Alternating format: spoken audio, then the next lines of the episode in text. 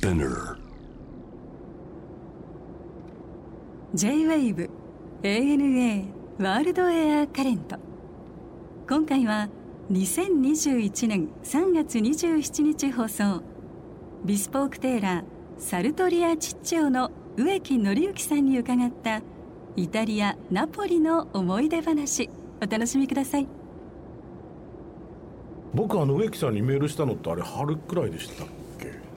はいえっと夏前。夏夏前。夏前ぐらいだと思いますね。いやメールをえ最初確認して博士さんって書いてあるんですよね。バイオリニストの博士ですえバイオリニストの博士ですって書きましたね。ははい。でうちあのインフォのメールアドレスをはい。ホームページとかえインスタグラムとかに出してるので、えはい結構その海外とかいろんなとこから迷惑メールみたいなのがあなるほど。来るんですよ。なるほど。いたいたいたずらだと思った。最初いたずらだと思って。でとりあえずみんなに相談して「博士太郎からメール来てんだけど」みたいな「どう思うこれ」みたいな。やっぱりそうかいやでもどうしようかなと思ったけどとにもかくにもいろいろなところで植木さんのお話をなんかこうウェブとかで見てインタビューとか読んだりしてでまさしくスーツの洋服の写真見て美しいなと一目惚れしてありがとうございますこれは作ってもらうべと思ってどうしようかなもうお店に直で行こうかなと思ったけどまあまずはメールしてみようと思って。そうですね。でスタッフから「とりあえず返信。だけしたらどうですか?」そうね返事くれたもんね。返信してみたらいいと思いますよ」って言われて、はい。まあそのまんま返信してえでやり取りがあって、えはい。そのね。アポイントが決まったんですよね、はい。いついつの。そうでしたね。ただずっと信じられなくて、あそうなの、はい、やり取りしながら「え本人なのかな?」って まだ騙されてんのかなみたいな。そしたらそのはい約束の時間にはい。いらっしゃったんですよ、はい行きましたよ。もう一目見た瞬間に分かったんで「あ来た!」みたいな。その割にはその割にはリアクション薄かったですよね。いや顔に出ないって言われるんですよ僕。でもめっちゃ「でー」みたいな。でみんなみんな見てもみんな見ないし。そうねみんな仕事にね集中してる感じだもんね。あ来た来たと思ったけどもあみんなみそうだよそうか見れないし。なんか面白い空気感だよね。いつもあのテーラーで伺うと何とも言えない僕大好きなんですけどあそこの空気なんかこういつも仮縫いとかさせしていただいてる時の緊張感というか、いい空気ですよねお店の中がね。こうお店っていうか工房というかえそうですね。まあいい意味でみんなやっぱ緊張しながら。うん。うん。すごくいいあの僕音楽家だから余計だと思うんですけど、はい。例えばレストランとかでもこう気の利いたっていうか BGM とか大嫌いなんですよ。あレストランでちょっと小粋なジャズがかかったイタリアンとかあるじゃないですか、はい。もう最悪嫌いで。もう気になって気になってしょうがないんですよね音楽あが。あなるほど。まあ素直に言うと何もかかってないお店が好きなんですよ。あでフォークとナイフの音と、あはい。なんかお皿が触る音とか、はい。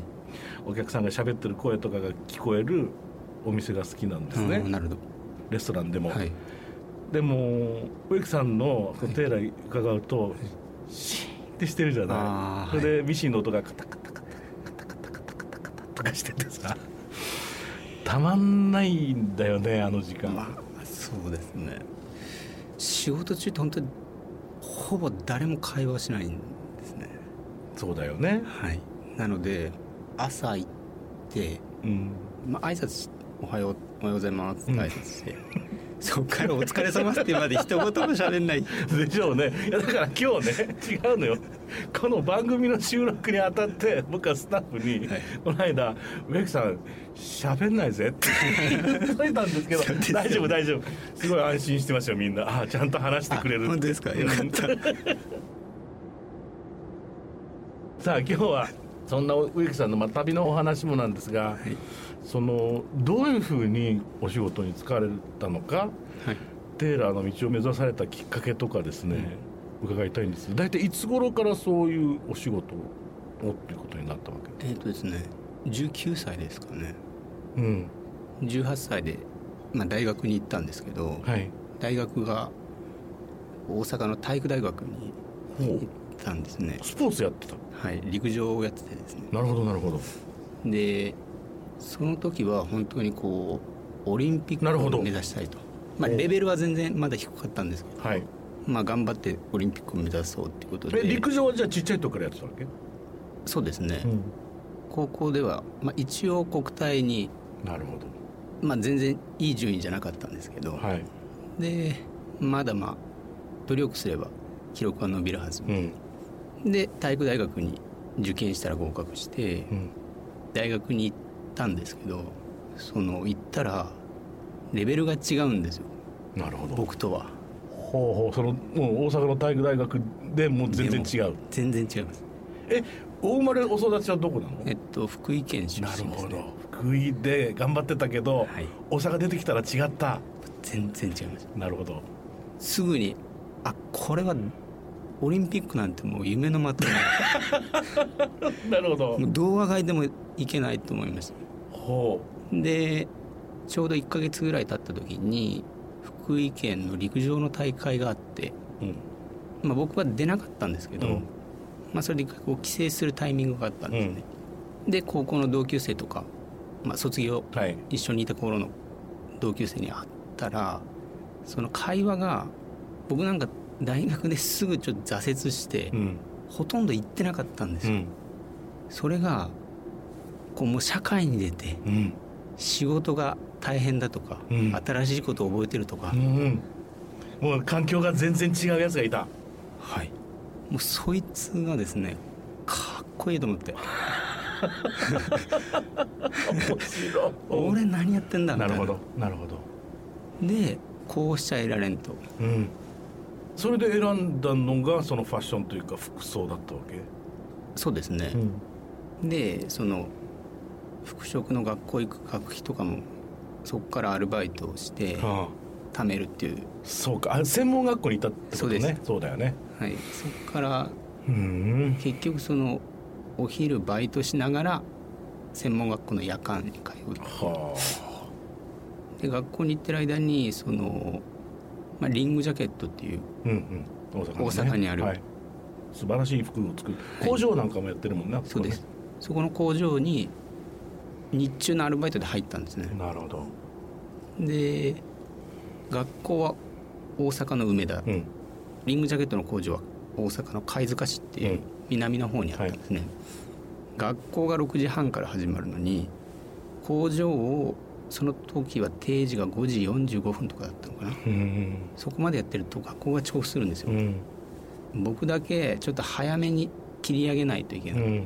それを毎回そのみんなが仕事してる中で「お先です」って帰るのがなんかもう嫌になってうん。たら工場長からうん「もううちで働けば」って話いただいて。なるほど。学校行かなくていいと、い。働けばいいと。うちで就職させてもらえと、うんじゃあお願いしますってことでリングジャケットに学校を辞めてですね。なるほど。はい。でそこはもうスーツを作ってたってことかじゃあリングジャケットでは。そうです。で月曜から金曜ウィークデーは普通に仕事をしてうん。土日に、うんと、その工場長が僕たちにその手作りのスーツ作りみたいなのを教えてくれたんですね。そうだから普通の平火で仕事してるのは機械だもんね、はい。マシンメイドでやって。で土日にいろいろまあこの講習会みたいなものだ。そうでへで僕みたいなテーラリングを学びたい若者っていうんですかね、えはい、が何人か集まって。うん、その辺から目覚めていくわけだ。そのハンドメイドで作るスーツの喜びみたいな。そうですね。ナポリの服をに追いつけ追い越せみたいな、うんうん。でこれはやっぱこう行ってみるしかないみたいな。えリングジャケットはやめたわけそこそうです。で勇気いるでしょでも。勇気。だって安定してる仕事があるわけじゃない。まあそうですね,、ね。そうですね。でもいっぺんそれ捨てて、まあ、未来にかけるっていうか、まあベッドだよねはっきり言ってね。ああまあそうですね。その時は全然。いやもううまくいくことしか考あえてないそうかかっこいいね。そういうことだよね。迷っちゃいけないんだよね行ってみてどうでした？まずそのもちろん修行が始まる前にナポリに降り立つわけじゃないですか、はい。初めて行ったナポリってのは印象はどうでした？あまずなんかすごいとこに来たなって。すごいとこ。はい。ナポリの中央駅にはい、降りて、その時にその大家さんのうん。娘さんが迎えに来てもらったんですよ、はい。で、まあ、彼女についていって車に乗ってうんアパートに行くんですけどそのナポリってまあご存知と思いますけど、すごい渋滞ですよね。ぐっちゃぐちゃだよね。ぐっちゃぐちゃですよね。うん渋滞はおろかその駐車してる車の向きとかぐちゃぐちゃだもんですよね。ほんで歩道から普通にこうその車の合間を縫ってこう歩いてくるしうん。これ どういうことみたいな。そうなんだよね。日本人の常識とかなんかルール一切通用しないよね。そうですね。ずっとクラクション鳴らしてるしね 意味がないんだよね。だからクラクションってさだから危険な時とか危ないって時に鳴らすんだけどみんな鳴らしてるから ずっとなんか挨拶みたいなパパパパパパって胸言ってるもんね。あれいざという時に意味がないですよねあのクラクションは、えまあそのなんかもうクエスチョンだらけで、うんそうだね。車でアパート連れてってもらって。でまあ部屋に案内されて、うん。まあ、そこでこまず語学学校、うそうですね。ね午前中語学学校に行って。うん。で午後からダルコーレっていう仕立て屋に、うん。まあ、勉強に行くというか、うん。そういう生活だったんですけど、うん。ナポリだとそのちょっと治安の悪いはい。箇所もあったりして、うん。あんまり入らない方がいい地区だったりうんそれが結構その近いんですよね。あの本当にこう道一本間違うと。そっち行っちゃダメってところと勤め先も学校近いわけ。ですね。まあ町も大きくないしね。あそうですね。ん。だからまあそういうなるほどね。のを少しずつ覚えながら、カルチャーショックいっぱいだよねそれはね。あもうもう。工房での日々って毎日どうされるんですか？まず一番初めに聞かれたそのダルコーレさんってところ最初はまずやっぱこう一番下の仕事というかうんアシスタント的な仕事から入るんですけど、まあ、裏地を待つなるほど。たりうん。で僕の場合はポケットつけたり前身頃作ったりっうん。ていうのの、まあ、アシスタントですよね。なるほど。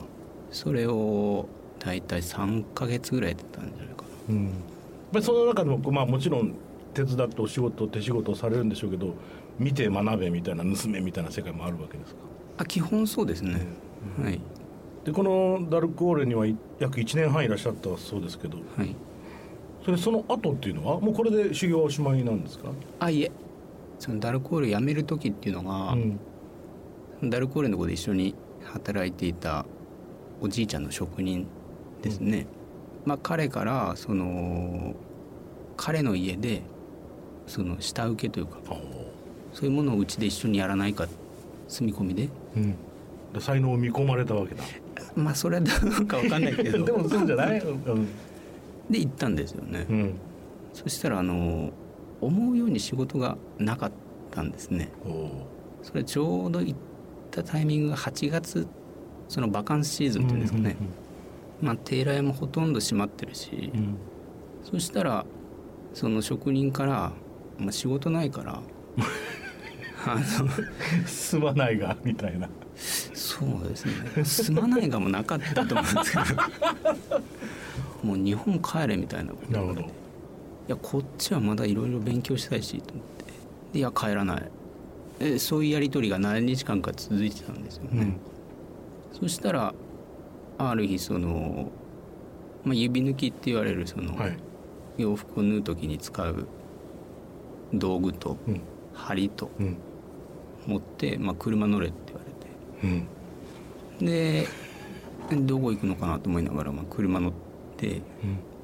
連れてかれたのがその次の、まあ、親方というかはい。アントニオ・パスカレーロの工房だったんですね、うん。で僕はなんでここ連れてこられたのかもうん。分かんないよ何にもね分かんないまま、まあ、工房行って、まあ、親方からうんそのレディースの、うん、と既製品のジャケットうん。をポッと渡されて、うん。でまあ、袖を何センチ短くしろと。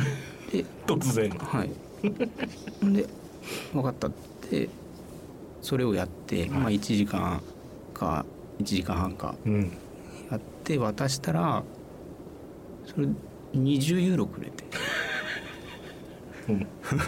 20ユーロくれて次の月曜日から。もここに来いうかっこいい。テストだったんだね。テストだったんですね。はい、ねはい、でやっぱりそこでいろいろやっぱり学ぶこと多かったですか？親方のところでは。そうですね。本当に目から鱗っていうぐらい。あそう。はい。それ今までその、まあ、もちろんナポリについてからえー勉強した工房もありました。もっと言うと日本でもいろいろやってきたわけじゃない、はいやっぱりその経験植木さんが今まで見たものとは違ったわけですか？そのスーツ作りにおいては。まあ基本的にその洋服の考え方としては、ナポリの他のテーラうんうん。ーと同じこうなるべく柔らかく、柔らかく、うん。で着た時にそのお客さんにフィットする服っていうんですかね、それは変わんないんですけどそこにその仕事の細かさみたいなのを彼は求めてたんですなるほどねよく言うのはさやっぱりイタリーのスーツでも北の方行くと割とこうしっかりした形のものが多くて、はい。南の方に行けば行くほどリラックスモードだったり、まあ、その柔らかいっていうのもあればちょっとこうカジュアルっていうか雑になるっていうのもよく言うじゃないですか、うん。ね。手仕事なんかも、はい。でそんな中でナポリのっていうのはよく言われるでしょ？そういうことがそうですね、うん。その通りですその中でう、ん。日本人のようなそおのう仕事に対するこう緻密さというか、そういうものも求めてたなるほど。彼が。なるほど、はい。それはもう一つ一つの手仕事は全て変わってくるよね、でそうですね。それこそだから、うん。彼のとこ行って最初にこの仕事って渡されたのが背中の中心の縫い目にハンドステッチを入れるっていう。うん。まあ本当にずっとよくやってた仕事なんで。すね、はい。で僕としてはその最初の仕事だしうん。僕の仕事見てくださいみたいな、うんいい仕事しますよみたいな感じでやったんですけど、はい。出来上がって持ってった瞬間に汚いからやり直しって言われたあそう。次元が違った。まあそれそれもまた試してんじゃないの、まあかもしれないですけど、まさかナポリ人に、言われるとはね、はい。僕の仕事が汚いって言われるなんてみたいな。あそう。それではあと思いながらこう全部ほどいてもう一回やり直して2回目はまあ OK もらって。そのパスカリエルドさん、はい。っていうのはナポリでも著名な人なの？やっぱりそのテーラー界においては。まあ知る人ぞ知るみたいな。その業界の中では有名ですね、その僕がナポリでお世話になってた裏地だとかはい。真珠とかそういう付属品を買う小さいお店がナポリの中心にあるんですけど、うん。そこの店主のおじいちゃんがうんパスカリエロはあナポリで3本の指に入るいいテーラーだからうん、お前はそこでちゃんと勉強しなさいと。っはていう業界の中ではあ、うん、なるほどね。有名な。素晴らしい。でもそういう出会いがあったからこそじゃないですか？やっぱり。あそうですね。ね。はい。なんていうんですかね。全てが順調にいったわけじゃないけど、うん。なんかこう間違った方行ったかなと思ったらそこにちゃんとこう正解があったっていうか、ね。いやそりゃ運もあると思うよ。あそうですね。やっぱり。運はすごくあると思ねだって自分では絶対に開けない道みたいなものが、勝手に誰かの人との出会いによってこあうできていくっていうのはね、うそうなんです。だからその今になって考えると、うん。こうなるためにはうん。こうしなきゃいけないよねってロジカルに考えてることが、うんあの当時こう何も考えずに起きてったっていうか、面白いね。はうん。あ、なんかそういうのは運があると思いますね。これ最近タキシードを広めるプロジェクトっていうのを始められたんですって？これあこれはあのトリートドレッシングっていう、うん。ウェディングの衣装とかをはい、扱う会社とですね、うん。一緒にそういうプロジェクトを取り組み出してうんっていうのは、えっと、数年前、まあ、とあるパーティーに、はい、えっと、招かれた際に、うん、ドレスコードがあったんですよ。ああブラックタイの。なるほど、でその当時僕はあの自分のタキシードっていうのも持ってなくて、で持ってないんですってその主催者側に話したらじゃあダークスーツでもいいからうん。来てくださいって言ってくれて、まあ、ダークスーツで参加したんですけど、うん。で僕と一緒に行ってくれた知人がいるんですけど、うん。彼はタキシード持ったけどうん。僕に合わせてあえてなるほどなるほど。で僕たち2人以外みんなちゃんとうん。ブラックタイなわけですよ、それがですねちょっとこう恥ずかしいって言ったらあれですけどいやーこれやっぱりタキシードって持ってないといざという時にうんだね。でこれからやっぱその海外に出る機会とか増えていく可能性もうん。十分考えられるからこれはもう作っとこうと。おおだから自分のためからスタートだ。そうですね。あのイギリスに住んでるとやたら機会があるよね。ああそうですか。やっぱりブラックタイって言われることはものすごく多くて、もうそれはもうね娘なんかもやっぱり高校の時からやっぱりみんな彼氏はみんなすぐとにかくなんかボールがあったらもうすぐもうブラックタイだしみたいな、うん誰かのバースデーの時もブラックタイだしみたいな。みんなだからティーンエイジャーからそういうの着て育っていくからね、うんうん自然だし、まあ、ロンドンの街歩いてると週末はまあブラックタイでもうバス乗ってるやついっぱいいるもんね、もうみんなそれでコート引っ掛けてさだからこれからパーティーに行くんだっていう人たちがいっぱいいるしオペラ見に行くだけでもそうだし、そうですね。やっぱり自分自身が上がるじゃないうんやそうですよね。っぱりね装いって結局もちろん TPPO もあるけど、うんもっとやっぱり自分の気持ちなんだよね、だからそういう意味ではそのブラックタイヤ、まあ、僕の場合は仕事柄っていうのあるけど、やっぱコンサートもステージの上の基本はブラックタイヤがやっぱりいいからね、はい。そういった装いのコンサートもたくさんやるから着る機会多いけどやっぱ、うん、何度も言うようだけど自分自身が上がっていく、そうですね。服装だよねあれは。かっこいいですよねタキシードかっこいいよそっかもうもういっぱい作ってますももうすぐ始まります。そのトリートドレッシングっていう会社自体もそのうん。日本に正式なタキシードう、っうん、ていうのをもっと定着させたい、そうだね。でまあ僕が思ってると全く同じことをうん。考えた会社だったので、うん。じゃあやりましょうっていうことで。いいね。はい、いやほらあの別に悪口言うつもりないけどさ変な結婚式で着るやつあるじゃん。あの日本独特の。あれ最悪だからね ね。